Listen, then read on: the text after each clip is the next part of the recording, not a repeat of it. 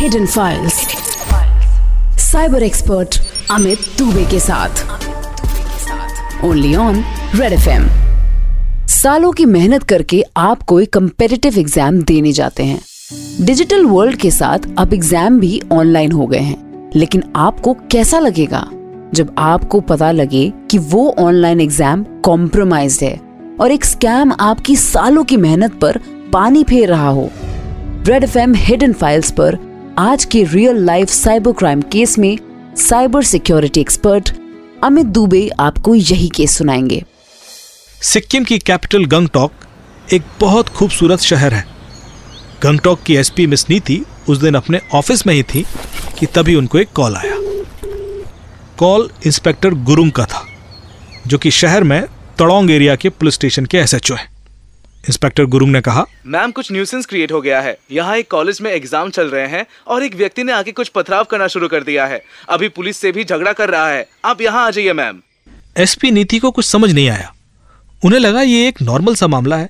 इसको local level पर handle किया जा सकता है। तो इसमें इंस्पेक्टर गुरुंग मुझे क्यों बुलाना चाह रहे हैं? उन्होंने कहा जो न्यूसेंस क्रिएट कर रहा है उसे अरेस्ट कर लो। हमारी पहली प्रायोरिटी एग्ज़ाम्स को पीसफुल तरीके से कराना है। Will discuss this letter inspector ने कहा। नहीं मैम ये एक्यूज कुछ और ही बोल रहा है। कह रहा है कि इसको वीडियो रिकॉर्ड करते समय कुछ टीचर्स ने मारा और इसीलिए इसने पत्थर फेंके। एसपी मैम ने कहा। पर ये किस चीज़ का वीडियो रिकॉर्ड कर रहा था? और ये वीडियो रिकॉर्ड कर ही क्यों रहा था? इंस्पेक्टर ने कहा। मैम मामला थोड़ा टेक्निकल लग रहा है। आप ही समझ सकती है। यहाँ भीड़ भी इकट्ठी हो गई है। आप आ जाइए प्लीज़ एसपी मैम ने एसएचओ को आने का वादा किया और तब तक सिचुएशन संभालने को बोला। एसपी नीति जब वहाँ पहुँची तो मामला वाकई सेंसिटिव था। करीब सौ डेढ़ सौ लोगों की भीड़ ने कॉलेज घेर रखा था और एक व्यक्ति जो पुलिस की हिरासत में था उसके कपड़े फटे हुए थे। एसपी मैम ने अरेस्टेड व्यक्ति से बातचीत शुरू की। क्या हुआ आपके साथ? उस व्यक्ति का नाम तेजुंग था। उसने कहना शुरू किया। मैम अंदर कुछ गड़बड़ चल रही है। मैं तो सिर्फ़ एग्ज़ाम सेंटर का वीडियो रिकॉर्ड कर रहा था पर कुछ टीचर्स ने आके मुझे मारा और मेरे कपड़े फाड़ दिए। एसपी नीति ने पूछा पर आप वीडियो क्यों रिकॉर्ड कर रहे थे? तेजुंग ने कहा मेरी सिस्टर अंदर एग्ज़ाम देने गई थी। वो एग्ज़ाम बीच में छोड़ के बाहर आ गई। उसने कहा कि लोग कंप्यूटर के सामने बैठे हुए हैं और कंप्यूटर अपने आप चल रहा है। मुझे लगा कुछ गड़बड़ है इसीलिए मैं रिकॉर्ड करने गया था। एसपी नीति को ये सब अजीब लगा। उन्होंने पूछा अंदर ऑनलाइन एग्ज़ाम चल रहे हैं? यस मैम एग्ज़ाम ऑनलाइन ही हो रहा है। एसपी नीति तुरंत अपनी टीम के साथ एग्ज़ाम सेंटर में दाखिल हुई और रूम में घुसते ही उनके होश उड़ गए। उन्होंने एक एक करके एग्ज़ाम दे रहे स्टूडेंट्स के चेहरे पर नज़र डाली। तो अजीब सी बात थी। करीब 80 परसेंट स्टूडेंट्स सिक्किम से बाहर के थे। उन्हें लगा कि ये लोग यूपी या हरियाणा से आए हैं। उन्होंने एक स्टूडेंट से पूछा, कहाँ से हो? स्टूडेंट पुलिस ड्रेस में एसपी मैम को देख के थोड़ा सक पका गया था। उसने डरते हुए जवाब दिया, पानीपत से मैम। मैम ने एग्ज़ाम कोऑर्डिनेटर से तुरंत सभी स्टूडेंट्स की लिस्ट मांगी। और लिस्ट देखते ही उनको समझ आ गया कि दाल में कुछ काला ज़रूर है। कोई इतनी दूर हरियाणा से यहाँ गंगटोक में क्यों अपना एग्ज़ाम सेंटर रखेगा? और वो भी एक दो नहीं, इतने सारे लोग। कुछ तो गड़बड़ है। उन्होंने मनी मन सोचा, पर अभी बिना किसी सबूत के वो कुछ एक्शन नहीं ले सकती थी। एसपी मैम के क्लासरूम में घुसते ही सब अपना एग्ज़ाम खुद देने लगे थे। और अब ऐसा कुछ नज़र नहीं आ रहा था कि यहाँ ये कंप्यूटर सिस्टम्स रिमोटली कंट्रोल किए जा रहे थे और एग्ज़ाम कोई बाहर से दे रहा था। एसपी मैम ने एक खाली सिस्टम जिसका कि कैंडिडेट एबसेंट था, उस पर खुद बैठकर एग्ज़ाम देना शुरू किया। पर उन्हें कुछ भी सस्पेक्टेड नहीं लगा। बाहर जो कंप्लेंटेंट था, उसे भी कुछ ज़्यादा पता नहीं था। वो भी सिर्फ़ अपनी सिस्टर की बात पर अंदर रिकॉर्डिंग करने चला गया था। एसपी मैम ने तुरंत एक बड़ा डिसीज़न लिया और उस व्यक्ति तेजुंग से एक कंप्लेंट लेकर एफआईआर लिख दी। उन्होंने एग्ज़ाम के बाद तुरंत सारे कंप्यूटर सिस्टम्स कॉन्फिस्केट करने का ऑर्डर दे दिया और इन्वेस्टिगेशन शुरू हो गया। दिल्ली से एक फोरेंसिक टीम भी बुलाई गई ताकि इंडियन एविडेंस एक्ट के तहत सारी कार्रवाई हो सके और कोई सबूत छूट न जाए। हर एक सिस्टम को क्लोन किया गया और उसकी हैश वैल्यूज़ निकाली गई। पूरी तरह चेन ऑफ़ कस्टडी मेंटेन करते हुए सारे कंप्यूटर सिस्टम्स मालखाने में पहुँचा दिए गए। जो क्लोन डेटा डिस्क थी, उन पर साइबर टीम ने इन्वेस्टिगेशन शुरू किया। पर सिस्टम्स बहुत ज़्यादा थे और डेटा भी काफ़ी था। इसलिए इन्वेस्टिगेशन प्रोसेस बहुत स्लो था। उस दिन मैं एक पुलिस ट्रेनिंग के लिए सिक्किम गया हुआ था और मेरी ऑडियंस में कुछ पुलिस ऑफिसर्स थे, जो इस केस की जाँच में शामिल थे। ट्रेनिंग के दौरान इस केस को लेकर उन्होंने मुझसे कई सारे सवाल पूछे। और फिर एसपी मैम को भी मेरे बारे में बता दिया। अगले दिन मुझे एसपी मैम का फ़ोन आ गया कि वो मुझसे मिलना चाहती थी। अगले दिन भी मेरी ट्रेनिंग थी सो मैंने मैम को ट्रेनिंग में ही इनवाइट कर लिया और रिक्वेस्ट किया कि ट्रेनिंग के बाद हम इस केस के बारे में डिस्कस कर सकते हैं। अगले दिन जब ट्रेनिंग के बाद हमने इस केस के बारे में डिस्कशन शुरू किया तो मैम ने पहले मुझे बताना शुरू किया जो कि इस केस की करंट फाइंडिंग्स थी। उन्होंने कहा कि हमारा शक था कि कंप्यूटर्स के अंदर कोई तो स्पाईवेयर सॉफ्टवेयर होना चाहिए था, जो कि इस सिस्टम को रिमोटली कंट्रोल कर रहा हो, ताकि कोई दूर बैठ के एग्ज़ाम दे सके। पर फोरेंसिक टीम को कोई भी ऐसा सॉफ्टवेयर नहीं मिला। हमने सिस्टम लॉग भी चेक किए और सर्वर लॉग भी एनालिसिस कर लिए। उन्होंने बताया कि एक्चुअली एग्ज़ाम का प्रोसेस कुछ यूँ है। Exam centre is selected by a government body and this entire examination work is outsource to a private body वो एग्ज़ाम सेंटर पर अपनी टीम के साथ आते हैं। और फिर एक ऑफलाइन सर्वर सेटअप करते हैं, जो कि एग्ज़ाम में यूज़ हो रहे टर्मिनल्स के साथ कनेक्टेड होता है। इनमें से कोई भी कंप्यूटर इंटरनेट से कनेक्टेड नहीं होता। ये जो लोकल सर्वर कॉलेज में ही सेटअप किया जाता था, इसको एग्ज़ाम से पाँच मिनट पहले इंटरनेट से कनेक्ट किया जाता था, ताकि एग्ज़ाम पेपर को डाउनलोड किया जा सके। एक बार एग्ज़ाम पेपर डाउनलोड हो गया तो सर्वर का इंटरनेट बंद हो जाता था।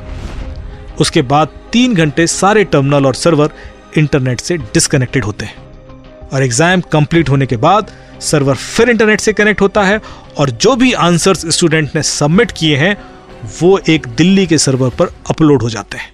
And everything is clean up from the college centre और कोई भी डेटा कॉलेज के सेंटर में नहीं रहता। सब कुछ फुल प्रूफ लग रहा था। पर कुछ तो था जो हम मिस कर रहे थे। अगर टर्मिनल्स इंटरनेट से कनेक्टेड नहीं थे तो फिर कोई रिमोटली कैसे एग्ज़ाम दे सकता था? मैंने कहा, क्या यह पॉसिबल है कि किसी ने कॉलेज के बाहर से कोई वाईफाई हॉटस्पॉट इनेबल किया हो और फिर ये टर्मिनल्स इंटरनेट से कनेक्ट हो जाते हो? एसपी मैम ने कहा, अगर कोई टर्मिनल इंटरनेट से कनेक्टेड था तो उसका लॉग बनाना चाहिए था ना? हमें किसी भी टर्मिनल में ऐसा कोई लॉग ही नहीं मिला। We have already lost almost one month in this investigation अब दो दिन बाद उसी सेंटर में अगला एग्ज़ाम है। और मैं चाहती थी कि उससे पहले हम ये केस क्रैक कर लें ताकि फिर से ये लोग इस तरह से लोगों को फर्जी तरीके से पास न करवा दें। मैंने पूछा आप इतना कॉन्फिडेंट क्यों हैं कि एग्ज़ाम में कुछ घोटाला हो ही रहा है? एसपी मैम ने कहा मैंने इस सेंटर में हुए पिछले सभी एग्ज़ाम्स के रिजल्ट्स निकलवाए हैं। और जो हमें मिला है वो सब एक स्कैम की तरफ़ इशारा कर रहा है। इस सेंटर में जितने भी एग्ज़ाम्स हुए, उसमें सबसे ज़्यादा लोग एग्ज़ाम पास करके सिलेक्ट हुए हैं। यहाँ तक कि हरियाणा के एक ही गाँव से सत्रह सत्रह लोग तक सिलेक्ट हुए हैं। ये सबको नहीं हो सकता है। ज़ाहिर है क्रिमिनल्स बहुत स्मार्ट है और हम उनका मॉड्यूस ऑपरेंडी क्रैक नहीं कर पा रहे हैं। मैंने कहा, आपने कहा कि अगला एग्ज़ाम दो दिन बाद है। क्या हम वाईफाई स्कैनर यूज़ कर इन सेंटर्स पर एग्ज़ाम टाइम में ये चेक कर सकते हैं कि कोई वाईफाई सिग्नल है या नहीं, या कोई हॉटस्पॉट एक्टिव है या नहीं? ऐसे जितने भी सस्पेक्टेड सेंटर्स थे एसपी मैम ने उन सभी के लिए कुछ टीम्स तैयार की। उनके मोबाइल फोन्स में वाईफाई एनालाइजर ऐप इंस्टॉल की गई और उनको एग्ज़ाम टाइम में वहाँ डिप्लॉय किया गया। ताकि वो एग्ज़ाम सेंटर्स के आसपास स्कैन कर ये देख सकें कि कोई भी वाईफाई सिग्नल एक्टिव है या किसी मोबाइल फ़ोन का हॉटस्पॉट चल रहा है क्या। उन्होंने आगे कहा हम कन्विंस्ड थे कि कुछ ना कुछ तो ज़रूर मिलेगा पर हम लोग तब शॉक्ड रह गए जब टीम ने हमें बताया कि ऐसा कोई वाईफाई सिग्नल डिटेक्ट ही नहीं हुआ। बड़ी अजीब सी बात थी। बार बार कंप्यूटर्स कॉन्फिस्केट नहीं किए जा सकते थे इसलिए जो सिस्टम पिछली बार कॉन्फिस्केट किए गए थे उन्हीं के क्लोन डेटा पर मैंने इन्वेस्टिगेशन फिर शुरू किया। वो एप्लीकेशन जो एग्ज़ाम की बैकबोन थी और ऑफलाइन सर्वर और एग्ज़ाम टर्मिनल के बीच कम्युनिकेशन स्टैब्लिश करती थी, मैंने उसकी रिवर्स इंजीनियरिंग करके एनालाइज करना शुरू किया। तो बाइनरी एनालिसिस में हमें यह दिखा कि यह एप्लीकेशन एक वीपीएन टनल क्रिएट करती है। और वहाँ हमें एक एपीआई कॉल दिखाई दी, जो सिस्टम में इनिशियलाइजेशन के समय कई सारे प्रोसेस स्टार्ट करती थी। इसमें हर एक प्रोसेस का एक लॉजिक था, पर एक ही एक्सी ऐसी थी जिसने हमें चौंका दिया। ये तो एक रिमोट एक्सेस टूल था। मतलब एग्जामिनेशन का क्लाइंट एप्लीकेशन खुद ही एक रेड टूल इन्वोक कर रहा था। मतलब कि टर्मिनल को कंट्रोल करने के लिए कोई बाहर से एप्लीकेशन इंस्टॉल नहीं की गई थी, बल्कि एग्जामिनेशन सॉफ्टवेयर खुद ही ये फैसिलिटेट कर रहा था, ताकि एग्जामिनेशन रूम के टर्मिनल को कोई बाहर से कंट्रोल कर सके। पर यह फीचर क्यों था? मतलब कि असली किंगपिन एग्ज़ाम कंडक्ट कराने वाली कंपनी या एग्ज़ाम सेंटर्स नहीं, बल्कि एग्जामिनेशन सॉफ्टवेयर बनाने वाली कंपनी थी। जाँच का दायरा बढ़ा दिया गया। जिस कंपनी ने सॉफ्टवेयर बनाया था, उसके ऑफिसर्स को समन किया गया। पर उन्होंने इस तरह के किसी भी फीचर के होने से साफ़ इंकार कर दिया। मतलब कि डेवलपमेंट टीम में से कोई इंसाइडर हो सकता था। जिसने कि ये फीचर सॉफ्टवेयर में प्लग इन किया और अब उसको बाहर फैसिलिटेट कर रहा था। एग्ज़ाम देने आए लड़कों के बीच में कॉमन कनेक्ट ढूंढते हुए हम उन लोगों के नंबर्स तक भी पहुँच गए जिन्होंने पैसे लेके इन लड़कों को एग्जामिनेशन पास कराने का ठेका लिया था। पर इसके बाद इन्वेस्टिगेशन अटक गई। क्योंकि उनका कोई भी कम्युनिकेशन सॉफ्टवेयर डेवलपमेंट करने वाली टीम के किसी भी व्यक्ति से नहीं मिल रहा था। ना नॉर्मल कॉल ना ही व्हाट्सएप कॉल तो फिर ये कनेक्शन किसके थ्रू था? हमारे पास सस्पेक्टेड लोगों के जो फोन्स थे, हमने वो जाँच के लिए भेज दिए। और जब उन फोन्स में कॉमन ऐप एनालिसिस किया गया तो एक ऐप निकलकर सामने आई। दरअसल ऐसी सिचुएशन में हम ये देखते हैं कि इन सारे फोन्स में क्या कोई ऐसी ऐप है जो कॉमन हो? इस ऐप का नाम था जेंगी ऐप। ये एक चाइनीज़ चैट कम्युनिकेशन ऐप थी, जो कि एनोनिमस चैट फैसिलिटी प्रोवाइड करती थी। इस ऐप को यूज़ कर जब आप किसी से बात करते हैं या चैट करते हैं तो आपकी पहचान पूरी तरह छुपी रहती है। यह हमारे लिए एक बड़ा ब्रेक थ्रू था। हमने डेवलपर टीम के लोगों के फोन्स में भी जब जाँच की तो लोगों के फ़ोन में जेंगी ऐप मिल गई। इनमें से एक इस सॉफ्टवेयर का आर्किटेक्ट था और कई सालों से इस कंपनी में काम कर रहा था, जबकि दूसरा एक सॉफ्टवेयर डेवलपर था। जब दोनों के फ़ोन में जेंगी ऐप के हैंडल्स, जिनसे वो बात करते थे, हमारे हरियाणा के सस्पेक्ट्स के जेंगी ऐप के हैंडल से मैच किए गए तो वो मैच कर गए। मामला खुल गया और सभी क्रिमिनल्स पकड़े गए। और अब जेंगी ऐप को भी भारत सरकार ने बैन कर दिया है। तो ये ऑनलाइन एग्ज़ाम कंडक्ट होना आजकल बहुत कॉमन हो गया है। अधिकतर एग्ज़ाम्स ऑनलाइन होते हैं, जहाँ पर आप किसी कंप्यूटर पर बैठकर एग्ज़ाम पेपर सॉल्व करते हैं। ऐसे में जब आप ऑनलाइन एग्ज़ाम देने जाएँ तो एग्ज़ाम सेंटर पर अपनी डेस्क पर बैठने के बाद कुछ चीज़ें ज़रूर चेक करें। कहीं आपका सिस्टम किसी वायरलेस कनेक्टिविटी से जुड़ा हुआ तो नहीं है, क्योंकि इस तरह के नेटवर्क सिर्फ़ केबल्स के थ्रू ही कनेक्टेड होते हैं, और वो भी एक लोकल सर्वर से यदि कोई भी सिस्टम या कोई भी मशीन पार्ली किसी वाईफाई नेटवर्क से कनेक्टेड है तो इसकी तुरंत सूचना दें। कोई ग्लिच यदि आप फील करें, या कभी भी आपको ऐसा लगे कि आपका माउस या कंप्यूटर आपकी जानकारी के बिना मूव हो रहा है या आपके चलाए बिना भी चल रहा है तो इस तरह की हिंस तुरंत अपने एग्ज़ाम कोऑर्डिनेटर को दे दें, ताकि समय पर कार्रवाई की जा सके और यदि कोई गड़बड़ी है तो उसके खिलाफ एक्शन लिया जा सके। कॉम्पिटेटिव एग्ज़ाम्स देके आप अपना फ्यूचर ब्राइट करते हैं। ध्यान रखिए कि कोई स्कैम आपके भविष्य को अंधेरे में न ले जाए। साइबर रिलेटेड आपकी जो कोई भी क्वेरीज हैं, वो आप हमसे हिडन फाइल्स पर पूछ सकते हैं।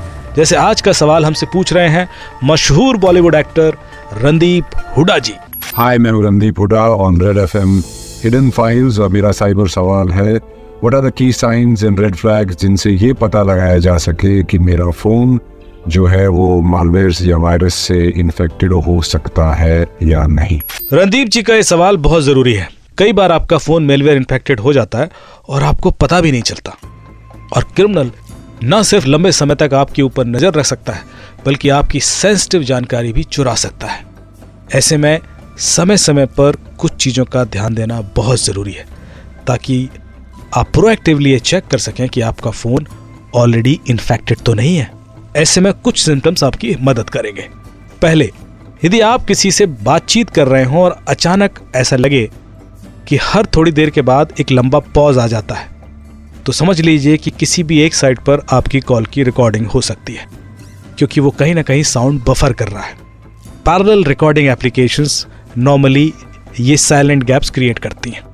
यदि आपका फ़ोन अननेसेसरी हीटअप हो रहा है तो समझ लीजिए कि कुछ ना कुछ आपके फ़ोन पर बैकग्राउंड में चलता रहता है, जो या तो रिकॉर्ड कर रहा है या कुछ चीज़ें अपलोड कर रहा है।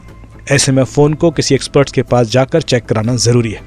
और तीसरा, कि यदि आप अपने फ़ोन का नेटवर्क बंद कर दें, या उसको एयरप्लेन मोड में डाल दें, या उसका वाईफाई डिसेबल कर दें, और वो अपने आप थोड़ी देर बाद नेटवर्क में आ जाए तो समझ लीजिए कि कोई ट्रोजन आपके फ़ोन में है जो हर थोड़ी देर के बाद नेटवर्क ऑन करता है और डेटा अपलोड करने की कोशिश करता है। इसके अलावा आप कुछ स्मार्ट एप्लीकेशंस डालकर, स्कैन कर ये भी देख सकते हैं कि कोई ऐसी एप्लीकेशन तो आपके फ़ोन में नहीं पड़ी है जो लिमिटेड डेटा का एक्सेस किसी बाहर की पार्टी को दे रही हो। तो ऐसे में मैं एक एप्लीकेशन सजेस्ट कर देता हूँ, मोबी आर्मर एक एप्लीकेशन है, जो आपके फ़ोन के अंदर अनऑथराइज्ड एप्लीकेशंस या रिस्की एप्लीकेशंस की फिल्टरिंग कर बाहर निकाल देता है। इसके थ्रू आप देख सकते हैं कि ये कौन कौन सी एप्लीकेशन है जो न सिर्फ़ आपके फ़ोन से डेटा चुरा रही हैं, बल्कि वो कितना बड़ा रिस्क खड़ा कर रही है। उम्मीद करता हूँ ये जवाब सबके काम आएगा। हिडन फाइल्स का मकसद है आपकी साइबर अवेयरनेस और साइबर सिक्योरिटी इन्हांस करना। यही करने हम नेक्स्ट वीक फिर से आएँगे एक नए साइबर क्राइम केस के साथ। पुराने आप रेड एफएम पॉडकास्ट पर जाकर सुन सकते हैं। और मुझ तक रूट सिक्सटी फोर फाउंडेशन के फेसबुक पेज से पहुँच सकते हैं। Until next week stay cyber सुरक्षित रेड एफ़ एम बजाते रहो।